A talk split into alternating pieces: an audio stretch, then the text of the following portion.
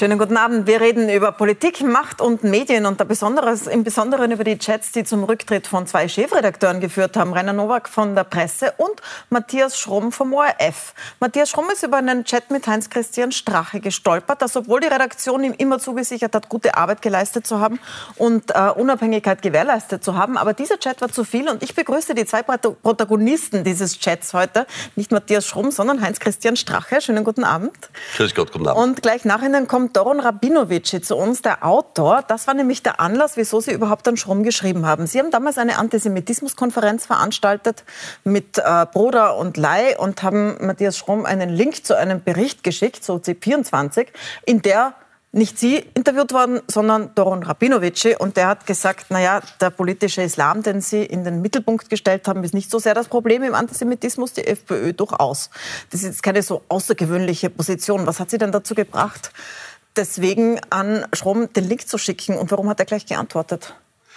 Ja, zum einen tut es mir um den Herrn äh, Schromm äh, leid, denn der ist ein wirklich parteiunabhängiger Journalist gewesen, dem auch bis heute nachgesagt wird, eine exzellente und auch wirklich gute und auch objektive Arbeit gemacht. Ja, also auch vom, auch vom Redakteursrat des auch ORF und von den Journalisten, deswegen habe ich das extra Und ja, äh, es war so, dass völlig undifferenziert, und zwar pauschal, der Herr Soran Rabinovici, äh, der FPÖ pauschal Antisemitismus äh, vorgeworfen hat. Ich sage, das ist nicht nur plump, sondern für mich schlicht heruntergebrochen auch Hetze und auch äh, eine Verleumdung einer wirklich aus der untersten Schublade kommen. Und das Wir werden ihn gleich dazu fragen, na, aber er hat... Nein, nein, Frau, ja. Frau Milborn, lassen Sie mich einmal das sagen, warum. Aha. Und was mich wirklich geärgert hat, ist, dass der ORF-Moderator, der ja verpflichtet ist, äh, für Objektivität zu sorgen, da auch nachzustoßen. Und das hat er nicht getan. Er hätte hier nachstoßen müssen, dass die Freiheitliche Partei Antisemitismus verurteilt, dass es, ich weiß nicht wie viele, ganz klare und konsequente, konsequente Aussagen gegen Antisemitismus gegeben hat. Und gerade auch die Konferenz sich mit den bekannten Persönlichkeiten und Protagonisten ja sehr vehement gegen Antisemitismus Ja, aber nicht mit dem Antisemitismus bei Ihnen. Ich wollte jetzt darüber generell, gar nicht reden, aber generell, wenn Sie das so sagen. Generell, generell. Rabinowitsch hat damals generell. gesagt, Antisemitismus sei sehr stark bei der FPÖ beheimatet, aber nicht nur. Das ist ja, ich meine, das ist ja eine allgemeine Aussage, die immer wieder zutrifft. Jetzt gerade wieder im Präsidentschaftswahlkampf Walter Rosenkranz mit seiner Liste von Leistungsträgern, wo ein NS-Verbrecher draufgestanden ist und er hat bekräftigt, doch das war ein Leistungsträger. Also das, das sind Sie ja gewöhnt, Herr Strache. Das ist ja kein Grund für Nein, denn ich habe immer eine sehr klare Abgrenzung zum Antisemitismus gelebt als Parteichef mhm. der Freiheitlichen Partei. Und dazu gibt es ja unzählige Dokumentationen. Und daher ist es einfach unredlich, wenn man dann hergeht und pauschal eine Gemeinschaft, eine Partei äh, hier in der Form äh, sozusagen mit so einem Begriff einfach pauschal verleumdet. Das kann man nicht so im Raum stehen lassen. Und das war einfach der Hintergrund, dass hier man erwarten hätte müssen, dass ein Moderator, jetzt gleich ob vom öffentlich-rechtlichen Rundfunk oder auch eines anderen Senders, hier sehr wohl auch einhakt und sagt, also bei aller Wertschätzung, dieses pauschale Urteil ist einfach unredlich und kann man so nicht stehen lassen. Ähm, das hat dazu geführt, dass Sie den Link zu dieser Sendung, ZIP24 auf ORF 1, an Matthias Schrom geschickt haben. Ähm, und der hat darauf geantwortet und über diese Antwort ist er jetzt, hat er jetzt den Job als Chefredakteur verloren, beziehungsweise ist selbst zurückgetreten, weil er antwortet da, das ist natürlich unmöglich. Du weißt, ich bin nur für ORF 2 zuständig. ORF 1, das ja noch viel linker ist, gehört Lisa Dotzauer und Wolfgang Geier und äh, weitere Interner aus dem ORF. Also es werde versucht, ORF 1 gerade zu pushen und da regt sich niemand drüber auf, was dort inhaltlich abgeht. Ähm, jetzt ist die, die, die, Frage, die man sich stellt, wenn man das liest, ist, welche Verbindung hatten Sie? War, war das Ihr Vertrauen? Vertrauensmann? Warum haben Sie sich nicht direkt an die Verantwortlichen gewendet mit Ihrer Kritik? Warum schicken Sie Matthias Schromm zu Mitternacht eine ähm, so eine SMS und warum glauben Sie, dass Sie das Recht dazu haben, sich über Berichterstattung äh, zu beschweren? Also beschweren, das Recht hat ja. man immer, das habe ich bei Ihnen auch getan, obwohl ich, nie, stimmt, bei, ja. obwohl ich nie bei Ihnen interveniert habe, habe ich mich über Berichte auch äh, Ihres Senders beschwert. Das ist mhm. ja legitim, aber ich habe nie interveniert, das werden Sie bestätigen können. Das, auch, das wird auch jeder andere Journalist in diesem Land bestätigen können, das bestätigen auch alle Chats im Übrigen, naja, die ausgewechselt werden. Das ist aber auch schwerer bei uns, weil in einem Privatsender können Sie nicht, was Personal zum Beispiel betrifft, betrifft, intervenieren. Beim ORF ist das leider anders. Da ist der Stiftungsrat sehr stark von den Regierungsparteien bestimmt und sie waren damals Wir reden jetzt von Inhalten eines Sendeformats. Ja. Habe ich nie interveniert, aber das Recht natürlich, äh, auch meine Meinung kundzutun, von dem habe ich Gebrauch gemacht. Das heißt, das haben Sie mit anderen ORF-Redakteuren Chefs, Chefinnen auch gemacht? Mit Journalisten aller Medien habe ich äh, immer wieder regelmäßig Kontakt gelebt, bin ja auch äh, oft über WhatsApp äh, mit Fragen konfrontiert worden, auch angerufen worden, auch persönliche Termine, Interviews gab es und da hat man natürlich immer wieder auch gesprochen. Aber Sie wollten ja durchaus auch Einfluss nehmen auf die Personalauswahl und da sind wir eigentlich beim Kernthema, über das ich mit Ihnen sprechen will, nämlich die Abhängigkeit des ORF von der Politik oder diese Beziehung zwischen Regierung und ORF. Ähm, da gibt es eine ganze Reihe Chats von Ihnen, die aus Ihrem beschlagnahmten Handy stammen, wo es immer darum geht, dass Sie mehr Einfluss auf den ORF wollen. Zum Beispiel äh, schreiben Sie da, der ORF funktioniert mit seiner Einladungspolitik ganz für die VP, EU-Kandidaten, damals war EU-Wahl 2019. Der ORF war uns gegenüber nie schlimmer, brauchen Abschaffung der GIS. Das heißt, sie wollten die Gebühren abschaffen. Das würde bedeuten, dass immer die Mehrheit im Parlament, also die Regierungsparteien, jedes Jahr neu beschließt, wie viel Geld der ORF bekommt. Das würde ja einen abhängigen na, ORF bedeuten. Na, na, no, na. Ich meine, welche Überraschung, dass wir transparent äh, in meiner Obmannschaft über 14 Jahre den ORF kritisiert haben als ein rot-schwarzes äh, Konstrukt eines öffentlich-rechtlichen Senders, der sich auch äh, im Volksmund Rotfunk genannt hat. Ja, das sind Sie ja dann gleich über, gemacht. Der über Jahrzehnte, ja der über Jahrzehnte mit roten Persönlichkeiten sozusagen besetzt worden ist mit einem Generaldirektor Wrabetz, Amon und vielen anderen. Na, nona wollten wir dort Frischluft hineinbringen, nona wollten wir dort Reformen, nona wollten wir auch personalpolitische Veränderungen, weil sich ja das letztlich auch im, Redakteur, im Redakteursrat bei den Betriebsratswahlen mit 85 Prozent rot-grünen Stimmen nicht, äh, äh ich sag, mit der öffentlichen Bevölkerung und der dortigen Situation widerspiegelt. Das ja, heißt, wir haben, Sie haben immer kritisiert, ja, das stimmt, Sie haben immer naja, kritisiert den Einfluss genau. der Regierungspolitik gehört geändert Und dann waren Sie in der Regierung und dann haben Sie genau das Gleiche gemacht. Ja, klar, mein, mein, einen Chat von Ihnen, ja, selbstverständlich. Da überlegen Sie sogar so, da steht ja. äh, in einem Chat, Sie haben so eine ORF-Chatgruppe ja. eingerichtet, die wir jetzt mitlesen dürfen. Äh, da schreiben Sie, brauchen einen loyalen Kandidaten als Generaldirektor. Das heißt, Sie wollten das Gleiche machen. Sie wollten einen Generaldirektor einsetzen. Ja, zum, einen, zum einen ist es ja interessant, weil diese Debatte ja äh, eines aufzeigt. Äh, man tut heute so, als hätte der ORF einen Heiligenschein und äh, wäre sozusagen mit äh, unabhängigen Persönlichkeiten besetzt. Nein, seit Jahrzehnten sind rot-schwarze Regierungen hergegangen und haben den ORF natürlich aus parteipolitischen Motiven heraus besetzt. Und eine Berichterstattung, die durchaus nicht immer objektiv ist und auch parteilich ist, ist ja offenkundig. Und da gibt es einen Reformbedarf. Und über diesen Reformbedarf haben wir auf unterschiedlichsten Ebenen verhandelt mit dem Regierungspartner. Es war eine Enquete dazu geplant.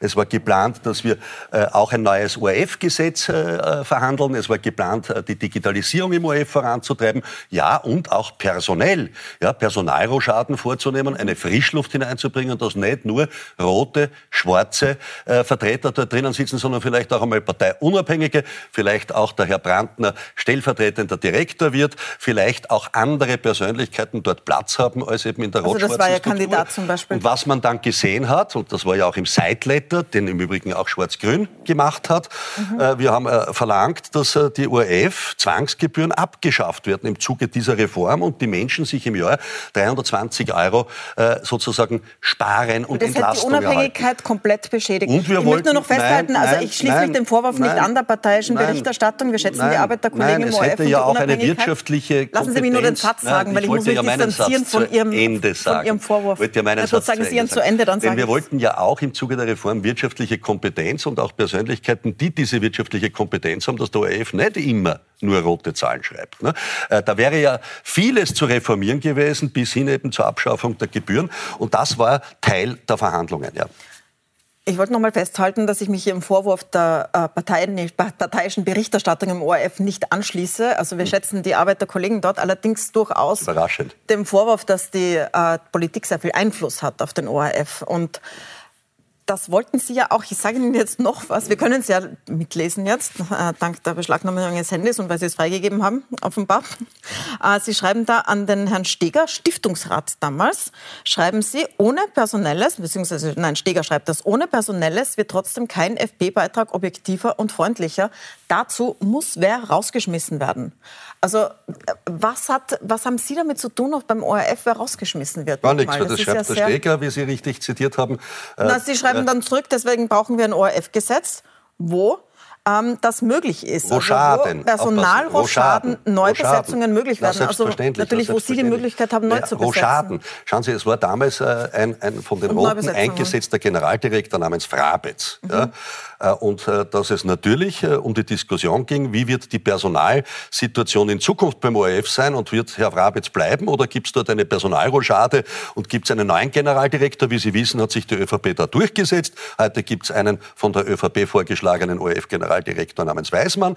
Und es war so, dass Frabetz auch schon zuvor der ÖVP bei, bei diversen Personalwünschen und Rochaden äh, entgegengekommen ist. Und natürlich gibt es im ORF Rochaden, wenn es eine neue Regierung gibt, äh, auch personalpolitischer Art, wie ja auch im Seitletter von Schwarz-Grün festgehalten, wo der Lothar Lockel, ja, äh, der ehemalige Berater des Bundespräsidenten van der Bellen, dort äh, verhandelt wurde als ORF-Stiftungsratsvorsitzender. Also Nona, das ist eine sehr scheinheilige Debatte. Mhm. Natürlich aber Sie sagen, das geht runter bis auf die Redakteursebene. Auch dazu gibt es einen Chat, aber Sie sagen es ja jetzt auch. Sie schreiben da am 17. April 2018 über die ÖVP. Die ÖVP bekommt von Brabitz alle Redakteurswünsche erfüllt haben daher kein Interesse, weitere Schritte zu setzen. Es bräuchte jedoch einen zweiten Geschäftsführer. Da zeige ähm, ich auf, dass die ÖVP... Das heißt, Sie sagen, dass es bis auf Redakteursebene geht. Den Eindruck hatte man, genau, den Eindruck hatte man, äh, dass die ÖVP mit Frabetz hier hinter den Kulissen Personalrochaden in diese Richtung versprochen bekommen hat und auch umgesetzt bekommen hat, daher auch kein Interesse hatte, wirklich nachhaltig die zwischen uns in den Regierungsverhandlungen vorgenommene äh, Reform des ORFs voranzutreiben. Und Aber man hat das da torpediert.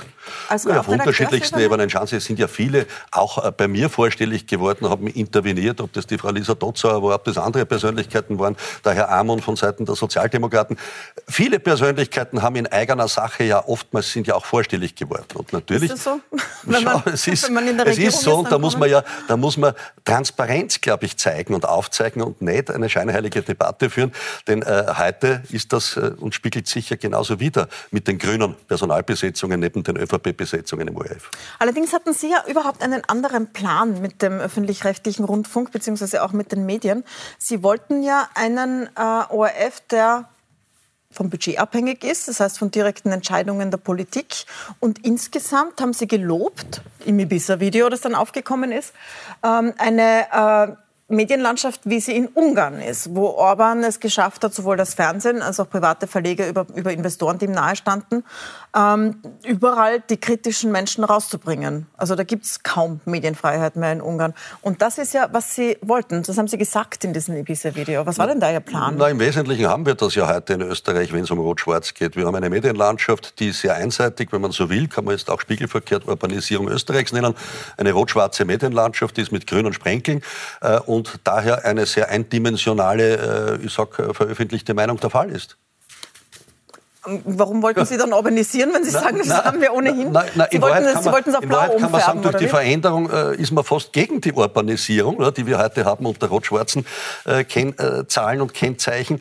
Äh, das aufzubrechen, ja, das war ein Anspruch. Ja, aber mit Umfärbung, nicht damit mehr Unabhängigkeit äh, herzustellen, klar, sondern damit mehr Abhängigkeit Wenn etwas eingefärbt ist und man diese Einfärbung, die über Jahrzehnte in Österreich festgefahren ist, beginnt aufzubrechen, dann äh, ist das teilweise natürlich eine Umfärbung oder vielleicht eine Neutralisierung der bisherigen Einfärbung. Ja? Na, zumindest kann man Ihnen nicht vorwerfen, dass Sie scheinheilig um den Brei herumreden. Sie sagen, wie Sie es geplant haben. Also, ähm, ich möchte mit Ihnen noch sprechen darüber, wie diese Verhandlungen abgelaufen sind. Sie hatten ja ein ORF-Gesetz geplant im Jahr 2019 und man kann jetzt in den Chats nachlesen, dass Sie Monat für Monat bei der ÖVP nachgefordert haben, dass das kommt. Wie war denn da der Stand der Verhandlungen? Gab es da den Entwurf schon? Von wem wurde der verzögert? Was, also, wie knapp war es denn, dass Sie das durchgebracht hätten? Also meiner Erinnerung nach gab es äh, hier Verhandlungsgruppen, wo unter anderem äh, für die Freiheitliche Partei äh, Harald Wilimski, Norbert Hofer, Hans-Jörg Jennewein, aber auch Herbert Kickel verhandelt haben. Äh, und auf der ÖVP-Seite war natürlich äh, der federführende Gernot Blümel, aber auch der damalige Generalsekretär Nehammer und jetzige Bundeskanzler. Und es gab äh, Vereinbarungen im ORF, die nach dem EU-Ratsvorsitz in Umsetzung hätten gehen sollen, was eine mhm. Reform betrifft.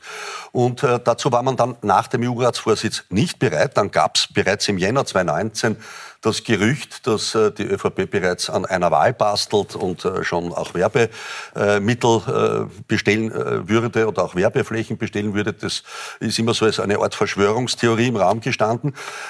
Und hat dann später irgendwo schon noch eine zusätzliche Komponente bekommen, denn im Herbst 2019 äh, nämlich äh, nach meinem Rücktritt, der ja dann inszeniert worden ist und aufbereitet worden ist, hätte ein Doppelbudget beschlossen werden sollen. Und in diesem Doppelbudget, und darauf habe ich bestanden, hätte natürlich unter anderem auch die Abschaffung der ORF-GIS-Gebühr eingepreist werden müssen, weil das gehört ja ins Budget hineingerechnet, diese Entlastung für die Bevölkerung, neben vielen anderen Punkten wie Verbot des politischen Islam, äh, Mindestpension um 1200 Euro netto für alle Menschen, die 40 Jahre gearbeitet aber, haben. Und das wollte die ÖVP nicht. Und aber halten Sie es schon möglich? Wenn Sie sagen, die ÖVP hat das torpediert, das heißt, Sie halten es für möglich oder im Rahmen des Möglichen, dass die ÖVP dahinter gestanden ist, dass das Ibiza-Video veröffentlicht wurde dann? Na, ich halte um es zumindest, Ihre ORF-Pläne zu torpedieren? Na, ich halte es zumindest nicht nur für möglich, sondern halte für durchschaubar, dass alle unangenehmen Themen, die der ÖVP unangenehm waren, da haben sie darauf bestanden, dass diese in einem Sideletter verpackt werden. Das dürfte rot-schwarzer Usus seit Jahrzehnten sein, dass, äh, wenn SP und ÖVP verhandelt haben, man unangenehme Dinge in einen Sideletter gepackt hat, damit es nicht in der Öffentlichkeit aufscheint. Äh, offenbar war das die Taktik der ÖVP. Man tut diese Dinge in den Sideletter verräumen, um sie dann zu hintertreiben, weil man am Ende gar nicht vorhat, sie umzusetzen. Und genau das hat sich bestätigt in Wahrheit, äh, indem man dann begonnen hat, vor diesem Doppelbudget eigentlich die Regierungsarbeit, aber auch die Umsetzung dieser vereinbarten Dinge zu torpedieren, bis hin eben dann auch zu der Situation meines Rücktritts, wo man fast schon den Eindruck gehabt hat, das äh, war auch ein Spielablauf. Äh, das heißt, Sie glauben, die ÖVP hat ihre Finger im Spiel gehabt? Ja, es, war, es hat den Eindruck gemacht, man wollte es sowieso platzen lassen, weil man gar nicht vorgehabt hat, äh, dass es zu diesen Reformen beim Doppelbudget mhm. im Herbst 2019 kommt. Glauben Sie, dass sie auch schon ihre Finger im Spiel hatte bei der Erstellung des Videos? Geht das so weit, Ihre Theorie? Also diese Theorie möchte ich jetzt gar nicht aufgreifen. Dafür wird's, ich sag, gibt's investigative Journalisten. Irgendwann einmal wird auch das aufgeklärt sein, wer da aller im Hintergrund seine Finger im Spiel hatte. Weiß man ja heute schon viel. Es waren ja alle Parteien informiert, wie man heute weiß. Äh, die Frage ist, wer von diesen Parteien, die da informiert waren, hat das vielleicht am Ende finanziert oder gar beauftragt. Lassen wir das mal so stehen. Für Sie haben sich jedenfalls sehr viele, nicht nur Ihr Rücktritt und Ihr Abschied aus der Partei und der Politik ergeben, sondern auch sehr viele Verfahren. Ähm, sieben davon sind jetzt eingestellt. Der Prigraf-Prozess, da geht es um die Privatkrankenhäuser, wird äh, wieder aufgenommen, jetzt am 21. November. Bei der ASFINAG ist die WKSDA in Berufung, also ein paar sind noch offen. Aber der große Brocken ist ja eigentlich die Spesenaffäre. Also der Vorwurf, sie hätten ähm, Geld der Partei für persönliche Zwecke verwendet. Da steht das noch aus, da gibt es noch keine Anklage, aber da stehen Delikte im Raum, wo es um äh, Haftstrafen geht, wenn, das, äh, wenn sich das bewahrheitet, was von der ÖVP man hört, äh, von der FPÖ man hört. Wie bereiten Sie sich vor auf diese Prozesse, vor allem auf die Spesensache? Also zum einen, äh, das Ganze äh, zeigt schon eines auf. Ne? Da gibt es quasi ein Hornberger Schießen, wo man mit, ich sag, über zehn Ermittlungsverfahren beginnt wo nach drei Jahren dann äh, sieben und in Wahrheit weitere drei, also sieben eingestellt worden sind, drei vor der Einstellung stehen. Äh, und äh, sogar ein Einstellungsantrag der Staatsanwaltschaft Schrägstrich äh, WKSDA ans Ministerium gestellt wurde, wo das grüne Justizministerium mhm. die Einstellungen abgelehnt hat. Ich habe jetzt eh alles aufgezählt, kriegt, wo sie jeweils stehen. Keinen Cent ja, für die jahrelangen Ermittlungskosten, Anwaltskosten dann ersetzt. Das ist eines modernen Rechtsstaates nicht würdig. Ja. So kann man Existenzen zerstören. Und dann, wenn alle diese Verfahren eingestellt sind und man auch freigesprochen ist, jetzt auch bei den zwei Anklagen, wo es ja einen Freispruch gegeben hat, den die WKSDA beeinsprucht hat, mhm. einmal äh, einen Schuldspruch, den das Oberlandesgericht über 86 Seiten aufgehoben hat, weil entlastende Chats, nämlich entlastende Chats nicht gewertet worden sind und daher auch die Begründung des Urteils nicht nachvollziehbar war, gibt es jetzt wieder in der ersten Instanz dieses Monat äh, zwei Verhandlungstage. Äh, und ja, ich werde das sachlich und nüchtern abarbeiten, genauso auch im Spesenverfahren. Aber warum? Sie sagen, Sie sind der Opfer einer Intrige bei den Spesen. Na, selbstverständlich. Wie, wie ich sage Ihnen warum. ich sage Ihnen warum. Warum? Weil man heute weiß, dass bereits spätestens im Jahr 2013, bis dorthin kann man es dokumentieren, der ehemalige Referent von mir, der auch Sicherheitsmann und Polizist war, äh, mit den Tätern nicht nur in Kontakt stand, sondern das besprochen hat. Er hat besprochen mit ihnen, mit Zeugen bestätigt, wie sie mich mit äh, Aufträgen und Konstruktionen im Spesenbereich versuchen zu kriminalisieren und fertig zu machen. Wie sie mir Drogen unterjubeln wollten, was zum Glück nicht funktioniert hat und dass sie dann am Ende das Video geplant haben. Das heißt, das hängt alles zusammen. Ich muss heute davon ausgehen, dass eventuell auch aus der eigenen ehemaligen Gesinnungsgemeinschaft heraus durchaus dort äh, Personen hier ganz bewusst so agiert haben. Äh, denn anders kann man sich vieles nicht erklären, dass Dinge äh, einem genehmigt werden ja, die man nachher versucht, sozusagen anders darzustellen oder zu kriminalisieren, da stinkt es zum Himmel. Dafür gibt es Organe. Das werden wir noch gesondert besprechen, Herr Strache, wenn es soweit kommt, dass da die Anklage fertig ist. Da wird ja noch ermittelt in diesem Fall. Ich danke Ihnen jetzt sehr herzlich für den Besuch. Ähm, danke fürs Dasein und wir sprechen gleich weiter wieder über diese ORF-Affäre, aber auch über das Thema Antisemitismus mit dem zweiten Protagonisten, nämlich Doran Rabinovic, über den sich Hans-Christian Strache damals ja beschwert hat. Der ist gleich bei uns im Studio. Bleiben Sie dran. Über den Moderator hat er sich beschwert, ja, aber über den Umgang.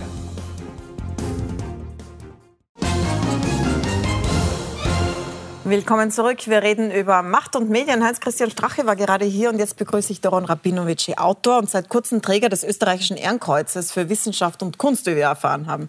Schönen guten Abend. Guten Abend. Äh, wir sprechen über den Rücktritt des ORF-Chefredakteurs Matthias Schromm. Der ist gestolpert über einen äh, Chat von Heinz-Christian Strache oder mit Heinz-Christian Strache. Ich möchte noch mal festhalten, äh, seine Arbeit hat Unabhängigkeit gewährt, aber dieser Chat war dann zu viel.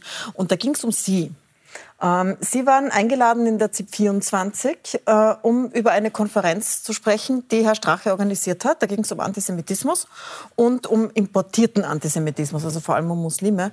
Und Sie haben damals gesagt, ähm, dass äh, Sie den Antisemitismus wohl eher bei der FPÖ sehen, wenn ich das richtig in Erinnerung habe.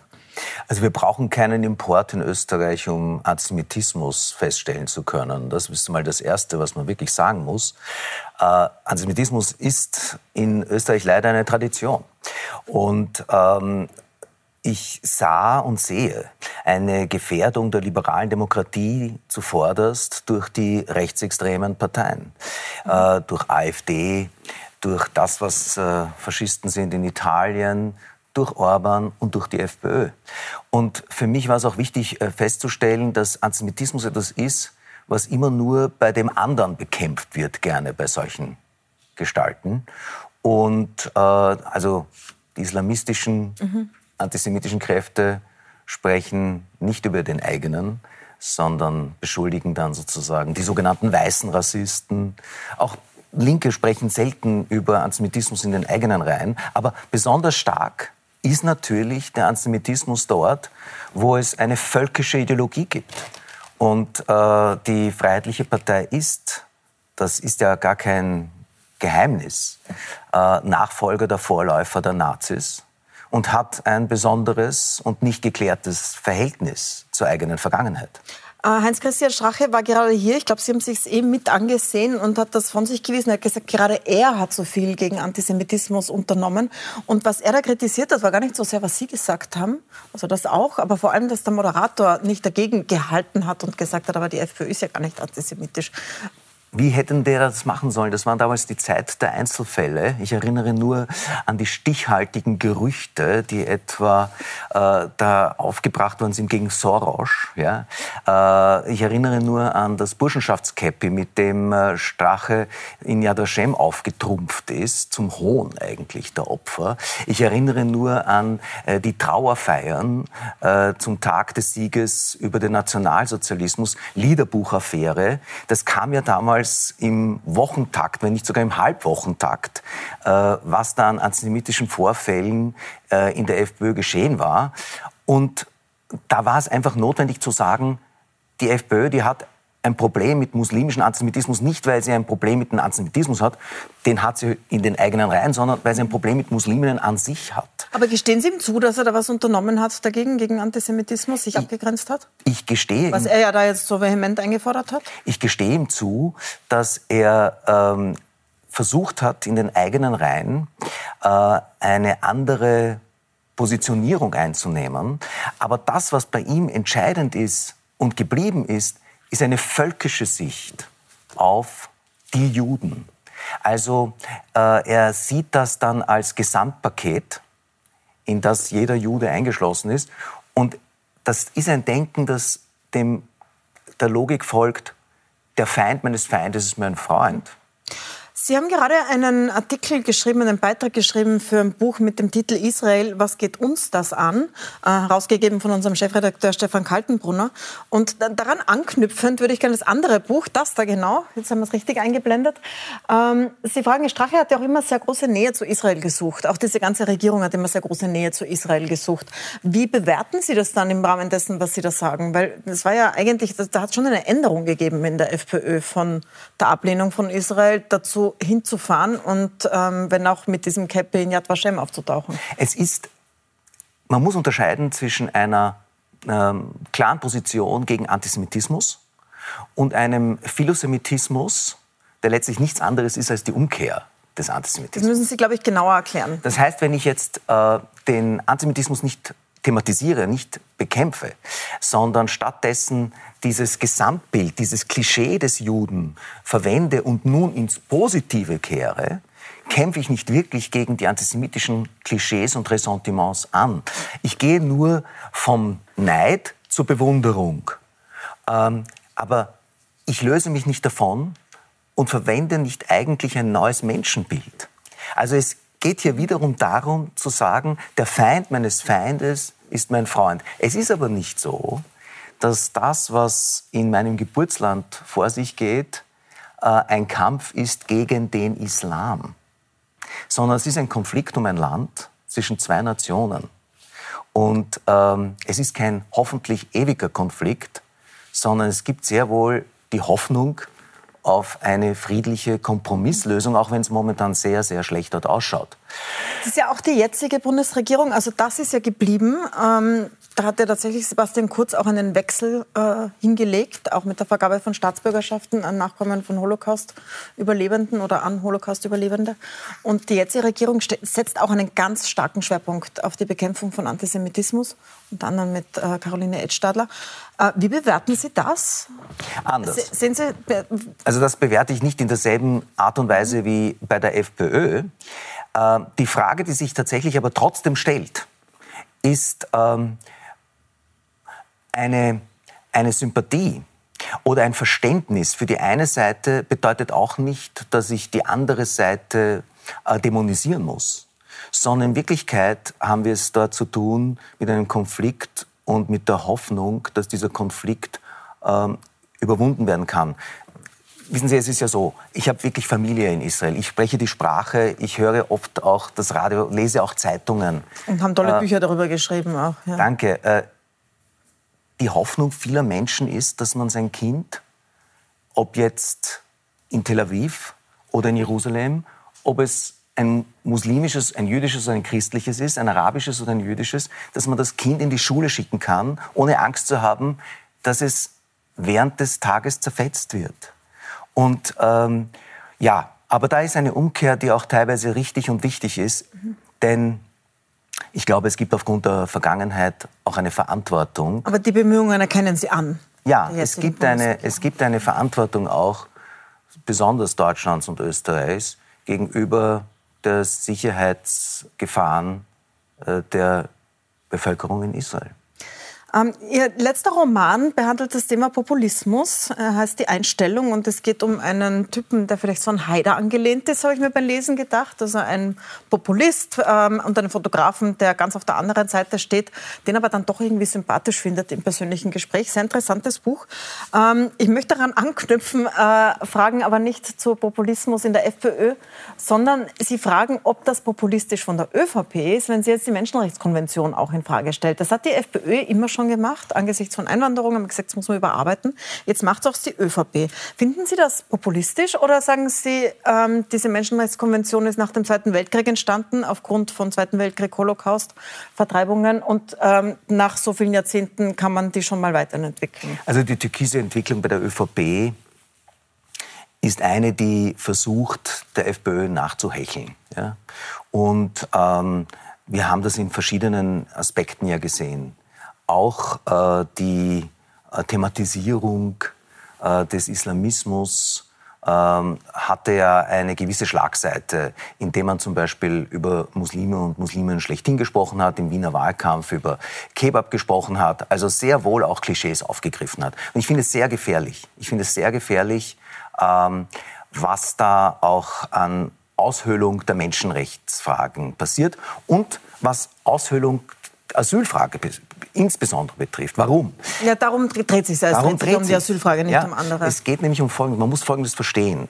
Ähm, das Asylrecht ist das Recht in, bei den Menschenrechten, die mich als Mensch, die Sie als Mensch jenseits des einzelnen Staates ansieht. Sonst geht es darum, ob der Staat uns als Bürger, Bürgerinnen äh, verteidigt, ob er unsere Rechte ernst nimmt.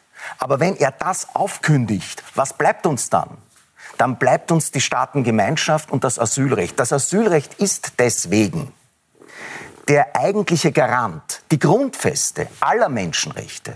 Wer da dran greift, macht das alles kaputt. Und es ist kein Zufall, wenn eine türkis gewordene, es ist komisch, dass diese Farbe mich irgendwie auch ans Blaue erinnert, dass diese dass diese Partei, diese ÖVP, da eine Koketterie begonnen hat, letztlich auch mit Kurz, ähm, die ein gefährlicher Weg ist. Und es ist nicht eine österreichische Besonderheit, sondern es ist ja etwas, was wir in verschiedenen Demokratien erleben, dass nämlich die Bürgerlichen, etwa in den USA die Republikaner, bereit sind, ins rechte, rechtsextreme abzugleiten, teilweise, weil sie sich dadurch Stimmenmaximierung erhoffen. Und wenn wir zum Beispiel hören, was Strache gerade gesagt hat über das Umfärben des ORF, äh, über letztlich Angriffe gegen öffentlich-rechtliche Sender an sich, das hörten wir ja leider auch von Blümel und aus Teilen der ÖVP.